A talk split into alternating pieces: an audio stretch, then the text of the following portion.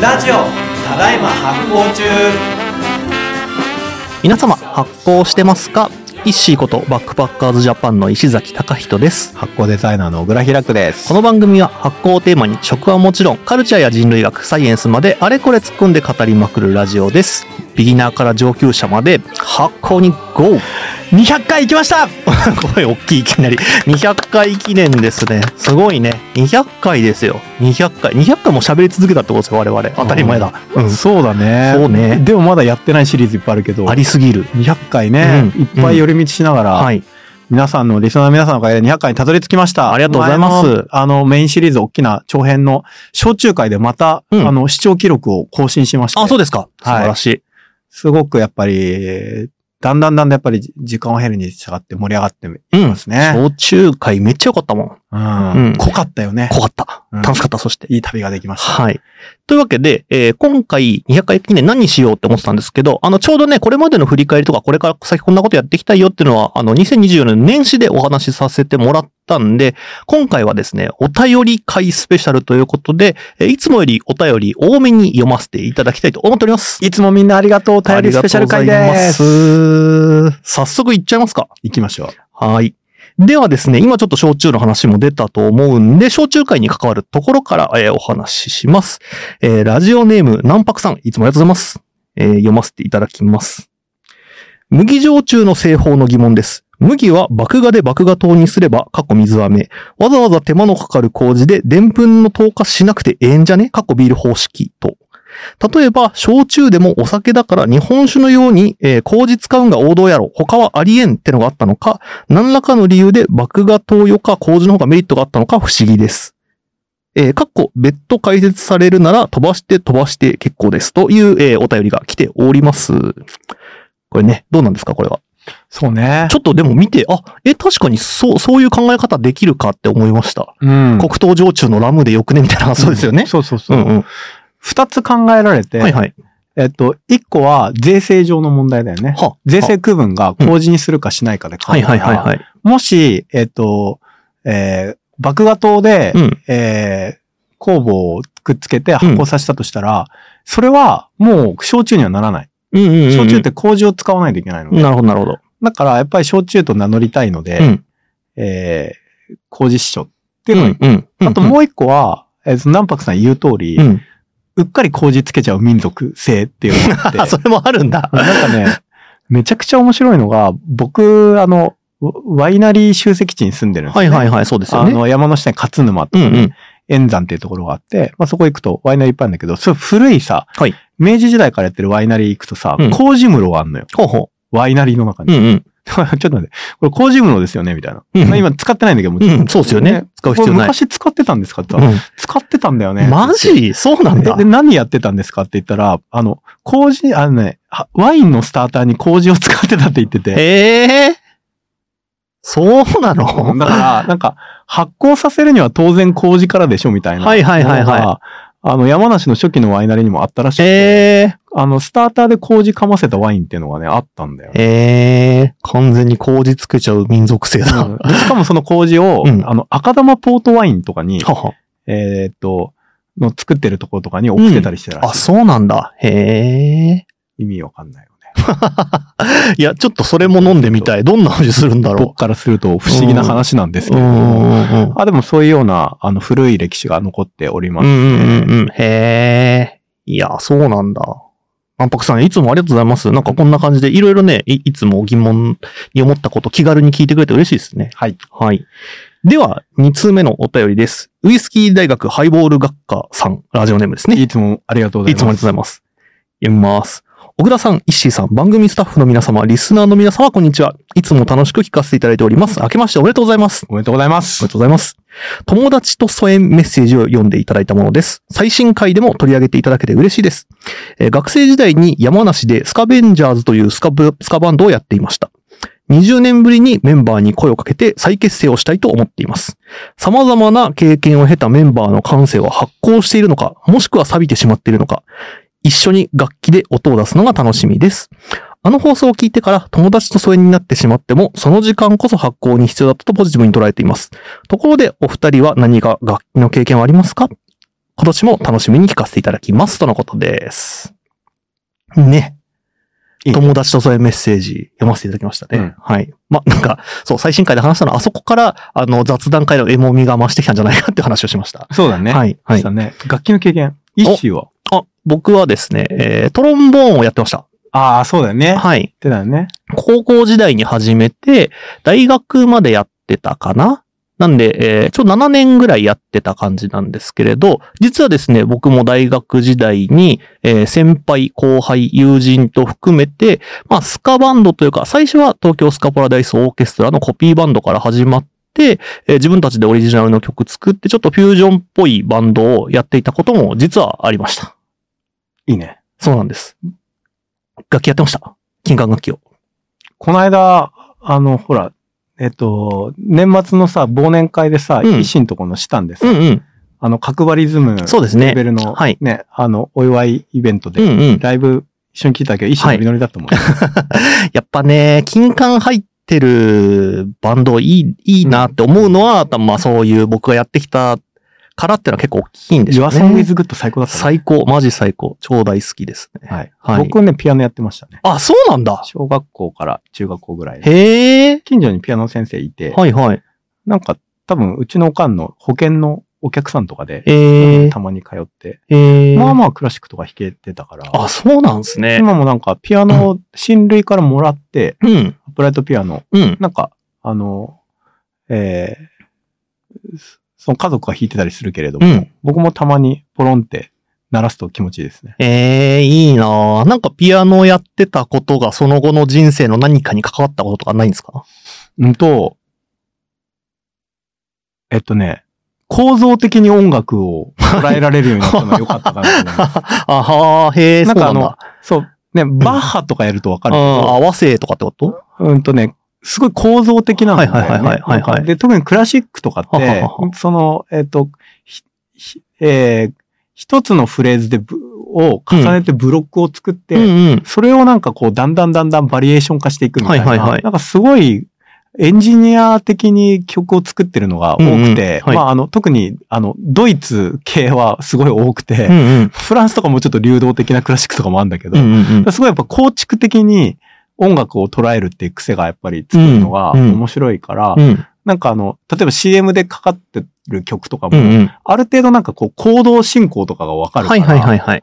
これはこういう行動進行によって盛り上がりを作ってんだなとか、うんうんこれこういう風な仕仕掛けで、あの、音楽作って、あの、なんかまあ、リスナーにこういう印象を持ってもらおうみたいな風にやってんだな、みたいなのが 結構わかる。へえ。なるほど。うん確かに。それはピアノの経験から来てるわけですね。そうですね。うんあの、まあ、構造的に考えるのが趣味っていうし、あの、僕のの趣味もあるけど。うんうんでもそういうのってやっぱり、なんか、なんかの基礎知識がいるじゃはないいですか。はい、確かに確かそれはに。やっぱり結構ね、ちっちゃい時にそうピアノとかやってたので、やへえ。ありがとうございます。えーこれで回答になりましたでしょうかお便りの話に戻ると、えーまたですね、その20年ぶりにメンバーに声かけて再結成、すごくないですかめっ聞きちゃ。たいよね、続き、うどうだったか。ねえねえ、この再結成の後どうなったかもぜひ送ってください。では、3通目いきます。えー、ラジオネーム、ビビットさん。平久さん、石井さん、いつも楽しく聞かせていただいてますが、今回初めて投稿します。Spotify で面白そうなラジオないかなと探していたところ、このラジオを見つけました。私は医療系の仕事をしていて微生物を学んでおり、このラジオを見つけたとき、何これ発酵や微生物学についてのマニアックなラジオと興奮してすぐにフォローし、通勤中に毎日聞いています。過去繰り返して。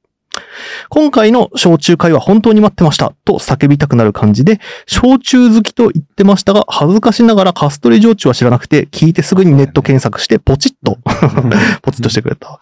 え毎回このラジオを聞いていると学びがあり、沼にはまっていくのがわかるくらいはまっています。これからも通勤のともによろしくお願いします。ということです。ビビッチさんありがとうございます。金染めてる人だ。うん。え、金染めてるあ、医療系とか、ね微生物ってやるとね、うんあの、えっと、菌を判別さするために染めて、はどんなやつがいるかとあ。、かへえ。を割り出して、まあ、そそれで、まあ、あの、とにかくその、危険を排除していく。はいはいはいはい。あの、発酵系だとあんまやらないテクニック。へだからえ。発酵系か医療系かでこう微生物に対してやることが結構違うっていう金染めてる人ってなんかいいですね。 へそうえ。なんです。金染め。まあ今は現場でやってるかどうかわかんないですけど。いやー嬉しいですね。はい。カスレ女中知らなくてって言ってますね。うん。いや、カストリ焼酎は結構見えない歴史でもあるから、さっき言ったあうんうんうのんね、あの、石シさんも言ってたけど、あ、あ、石井じゃない、あの、ワッシーさんも言ってたけど、はいはあの、ちょっと系譜がね、違うんうで、んうんうんうん。えうんうーん。えーでも面白い世界だなと思いまうーす。ん。ネット検索してポチッとしてくれたと。いやー、本当にありがとうございます。Spotify で、そうやってこうやって探してフォローしてくれる方もいらっしゃるんですねう。ん。 Spotify さんもありがとうござい ます。本当に、はいいつも、プラットフォームの皆さん、ありがとうあごりざいがとますう。ございます。さて、この調子でいきましょう。えー、ラジオネーム、本当はディドロが本命でしたさん。そうなんだね。はい。えー読みますね。こんにちは。私は福島県で農業をしていて、作業中にいつも楽しく聞かせてもらっています。先日、発酵デパートメントにお伺いさせていただきました。とても楽しかったです。お味噌やお酢のほか、いろいろたくさん買わせていただき、とても食生活が豊かになりました。他にも、脳の原理の指摘研究、えーうんうんかっこで、農、農学栄えて農業を滅ぶ最高を買いました。うんうん独立した後も、自分が今している農業について、様々な農業団体について、そして農業者のあり方について、いろいろ考えることがありました。うん。もし平久さんもこの本を読まれているなら、ぜひ感想をお伺いしたいです。うん。えーそれから、発行デパートメントの本の選書は、誰が、どなたがされていますかうん。とても素敵な本が多く、何を買おうか迷いました。うん最後に、編集者ディドロが絶対あるだろうと思ってました。うんたまたまなかっただけでしょうかディドロを発行デパートメントで買いたかったな。えー以下は脱足ですが、私の上記の本の感想です。人に感想を聞いて自分が言わないのはフェアではないと思うので、えーということで、えーちょっと読みますね。私はこの本を読んで農業に向けられている眼差しについてより自覚的であろうという意識が芽生えてきました。社会の中で無垢さや善良さを求められる農学や農業が別の一面を持つことを自覚的でなければならない。場合によっては自ら口に出していく必要があると思っています。この本に書かれているのはあくまで研究者の挙動や研究についてであるということを留意しながら自分にとっての農学は何かをより問うていきたいと思いました。一番最後の鏡を叩き割りの部分のエモさに少し涙し、自分の農業、農業、農学を作り上げていきたいなと思います。割と小難し系、小難しい系の本なのに、ちょっとエモい感じなのがずるい本だなと思います。ということです。もう、なかなか力作。はい。 実はね、この本、あ、多分、あの、えっ、と、農業史家というか、食の研究してる藤原さんの本かなと思うんですけど、うんえっとね、えー僕この本読んでないんですよ。あ、そうですか。はい。はい。あの、ちょっとね、これ読んで、あの、これのお便りを見てね、読んでみたいなと思いましたね。うんうんうんうんあの、藤原さんの本は、えー読んでるんだけど、この本は読んでない。うんうんうんうん。あの、で、選書なんですけど、はいえー青山ブックセンターのえー山下店長と一緒にやってあ、おります。そうですか。はい。おーで、えっと、僕も結構、あの、ポイントポイントで選書はしていて、うんうんあの、で、もちろんね、全部ではなくて、あの、わずかなパーセンテージですけれども。ななんで、結構、あの、は発行デパートメントの本棚は、季節によって結構変わるんだけど、うんうん特に、あの、レシピ系の本じゃないところは、割とその、半分僕の脳みそみたいな感じでもあったりう、んうんうん。へー。確かにね。なんか、すごいですよね。結構、せ、狭き中というか、限られたスペースでめちゃくちゃぎゅうぎゅうにたくさん詰まってますよねそ。うにさ2000冊ぐらい置いたんじゃないかなすごいすごい。そう。だから、うん骨太だし。うん。 あの本はね、あの、インテリア的に本いいみたいな話もあるけど、なんかあの、僕は本当に本が自分の血肉なのでうね、んうん。あの、もうちょっと本気な感じでうん。やってはいるけれども、うん皆さん気軽になんか選んで見つけてもらうと嬉しいなと思います。うんね、発酵デパートメント行って調味料も買いながら本も買ってくれて嬉しい流れですね。で、さらに上にさ、B&B もあるからさ、確かに。さらにいろいろ欲しい人は B&B 行けばいいと思いうまんす。うんうんうん。というわけで、はいはい。ね、1回も2回も本やって。確かに。そして、えー最後まで読むとというか、途中まで読むと、あの、本当はディドロが本命でしたの意味がわかりますね。そうですデ。ィドロがなかったと。あの、えあ置いたんだけどね。あ、のそうですか。ただね、暑すぎて、ういっん。ぱい置けないのよ、本を。そうですよスペねー。ス取りすぎちゃうから。そりゃそうだ1冊か2冊しか置いてないので、うん気抜くと売り切れちゃうんだうよん。ね。なるほど、なるほど、なるほど。ドンキ本の宿じ命。ゃあ、そのタイミングでなかった可能性がありますね。はい。はい。というわけで、福島県で農業をされながら作業中に聞いているということで、ありがとうございます。僕も福島県は、あの大学、福島大学に4年間おりましたんで、うん大好きな県です。最高。いいですね福島最高。大好き。頑張ってください、これからも。なので、またちょっと、えー発行デパートメントに来ていただいてもいいですし、 ディノロも、その時はもしかしたらあるかもしれませんし。今はね、多分在庫2冊あるはずだああ、そうですはいか、はい。これからも応援よろしくお願いします。さて、えー今回はお便り会スペシャルなんで、もうちょっと行きまいいす。ね、いいペースだよ、ね。はい。みんな、お便りありがとうはーい。えーラジオネーム、ブリッドファンクさん。うんこれね、もうカルチャー感が高い、はい。あの、ネーム来たな。はい。えー読み上げますよ。ジーンズ好きのリスナーです。おっとこれはもしかして、ヒラックさんの新ジーンズに TCB ジーンズを推薦します。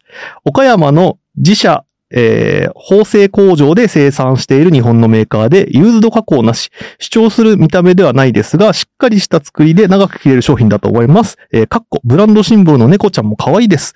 えー代表の井上さんのインスタアカウントも毎日更新で、ジーンズ作りのことを発信しているので、ぜひチェックをしてうわーご検討いただければと思います。なんかこれ、なんかいいね。すごいね。やっぱジーンズ詳しい人、お便りくださいって言ったらくれるんですね。僕、TGB 人生、あの、し初、初めてお聞きしましたが、うんなんか良さそうな香りしかないうね。んうん。ね。ブランドシンボルの猫ちゃんも可愛いですって書いてあるし、なんかまた向こう5年ぐらい 履ける、俺の人生がちょう出ど会いえいる人かも生しがれない。はいはい。というわけで、いや、マジで嬉しい。こういう、なんかこっちからこう問いかけたことが返ってくると、またつながりを感じて大変嬉しいでございます。そう本当の自分と社会的自分の折り合いがつく人うんう生。んうんうんねははいい。というわけで、えー、最後、もう一通紹介させていただきます。ラジオネーム、大石健一さん、えー本名ですかね。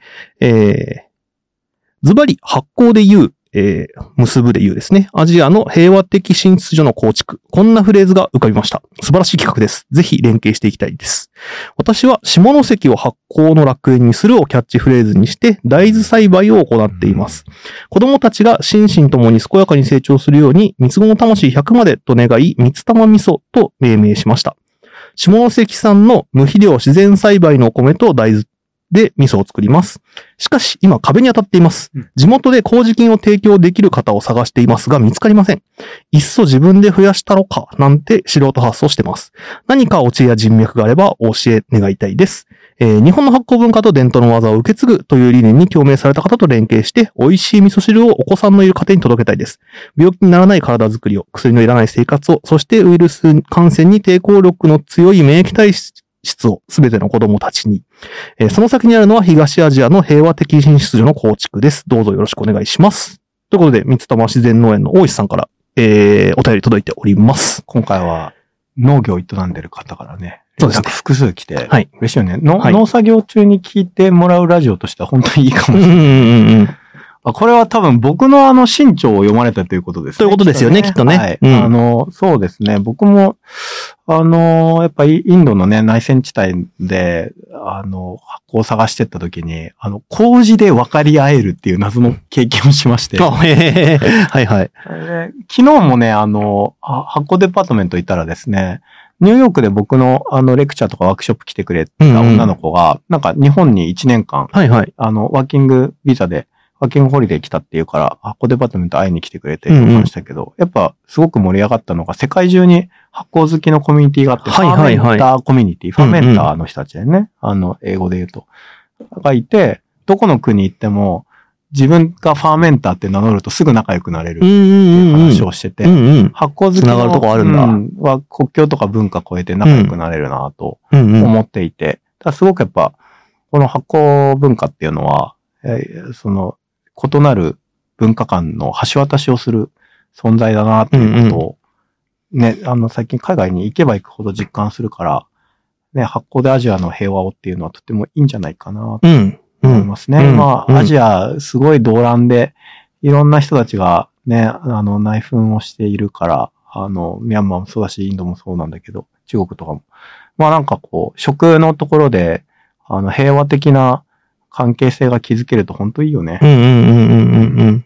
でそういう可能性は、平久さんもすごく感じてるってことですね。そうですね。うんやっぱり、だから結構やっぱ、そのアジアの中ではさ、まあアジアだけじゃないかもしれないけど、少なくともアジアではさ、やっぱこう、うん発酵文化っていうのがさ、その、ずっと積み重なった伝統文化の象徴でもあるし、うんうん同時にさ、いろんな民族の人たちが関わってはいはい。できていった、うんうんなんかこう、結構その、うんと、マルチカルチャーの文化うがんうんうんうん。あるからさ、うんその中から、まあ、例えば日本だとやっぱり発酵って単純に美味しいとかっていうのがはいメインだけど、もうちょっと考え方みたいになってるじゃん。うんうんうんうんドミニクさんの回答確かに確かに。も、うん。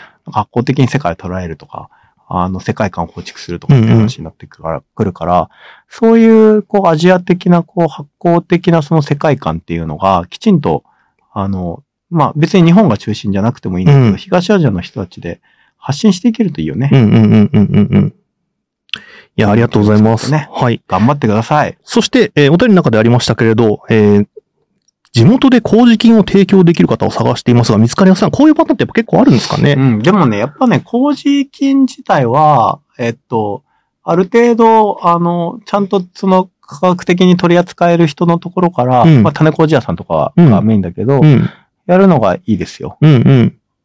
うちも、その、この前実家帰った時に、うんあのー父さんが割と毎年味噌を作ってるんですけど、うんずっと麹買ってたところがなくなっちゃって、ん。ちょっと違うとこに行かなきゃいけなああ、そういうこくて、とか。味変わっちゃったみたいなことも言ってて、あーなんかそういうパターンって結構起きてるのかなって思ったりもしてあー、確かに確かに。うん。まあ、種麹は自分だちょっとどうしようもできないけど、うん麹自体はうんうね、ん。自分、じゃあもう自分でやるかみたいな話でもいいかもしうれんない。うんうんうんうんうん。なるほど。そうですか。まあでもあるよね。麹屋さんも今減っちゃってるからね。うんうんうんうん新しく麹屋さんを作るっていうのもうね、んうん。お起きてますけど。あ、そうですか。うんへえ結。構今ベンチャー麹屋はいくつも出てきてるのう。んうんうんうん。麹カルチャーも今地域の中では新しい局面を迎えてるかもしれないですね。へえ。その辺もじゃあ要注目ですね。はい。はい。というわけで、えー今回たくさんお便り紹介させていただきました。えー読まれた方にはアウトドア納豆がえー送られますので、えー皆さんお楽しみに。納豆ポストイン。納豆ポストにがされます。ちょっと僕 TCB ジーンズ速攻チェックしま す。そらそうね。はい。